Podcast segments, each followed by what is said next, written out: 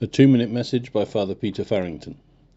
We have not really begun to have faith when we just agree to a list of things that people say about God. Faith has to be about an encounter with and an experience of and trust in a divine person. We believe that there is a God, but we have faith in him when we have encountered him for ourselves, even in a small way, and have begun to put our trust in him, so that our life is built on the foundation of our relationship with him. This is what it says in Hebrews.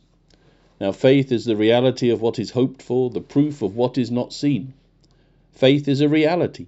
It is an actual experience of what we hope for, and it is a proof for us because it makes a difference. It is not believing blindly in something we hope will happen in the future, like we might hope that we win the lottery if we buy a ticket. It is the actual discovery that a relationship with God is possible and is the necessary foundation of our authentic human life and personhood. So faith has to be personal. I actually have to have faith myself. But this doesn't mean that I can make up my own set of things to believe about God. It is not personal in that way. It is personal because I have to build my own life on a daily and continuing experience of God and the relationship that develops when I meet Him and live my life with Him and in Him.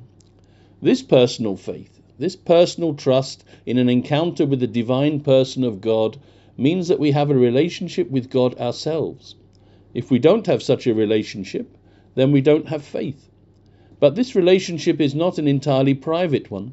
It is one that develops only in the community of faith, in the body of Christ, in the church, so that my experience of God must also be an experience of life with others in the church.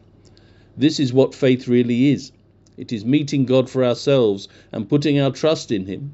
It is making our deepening relationship with Him the foundation of everything in our own life. It is experiencing this real relationship with God, this real life of trusting God in the community of the church and in the spiritual practices and sacraments of the church, where God gives us Himself even more completely.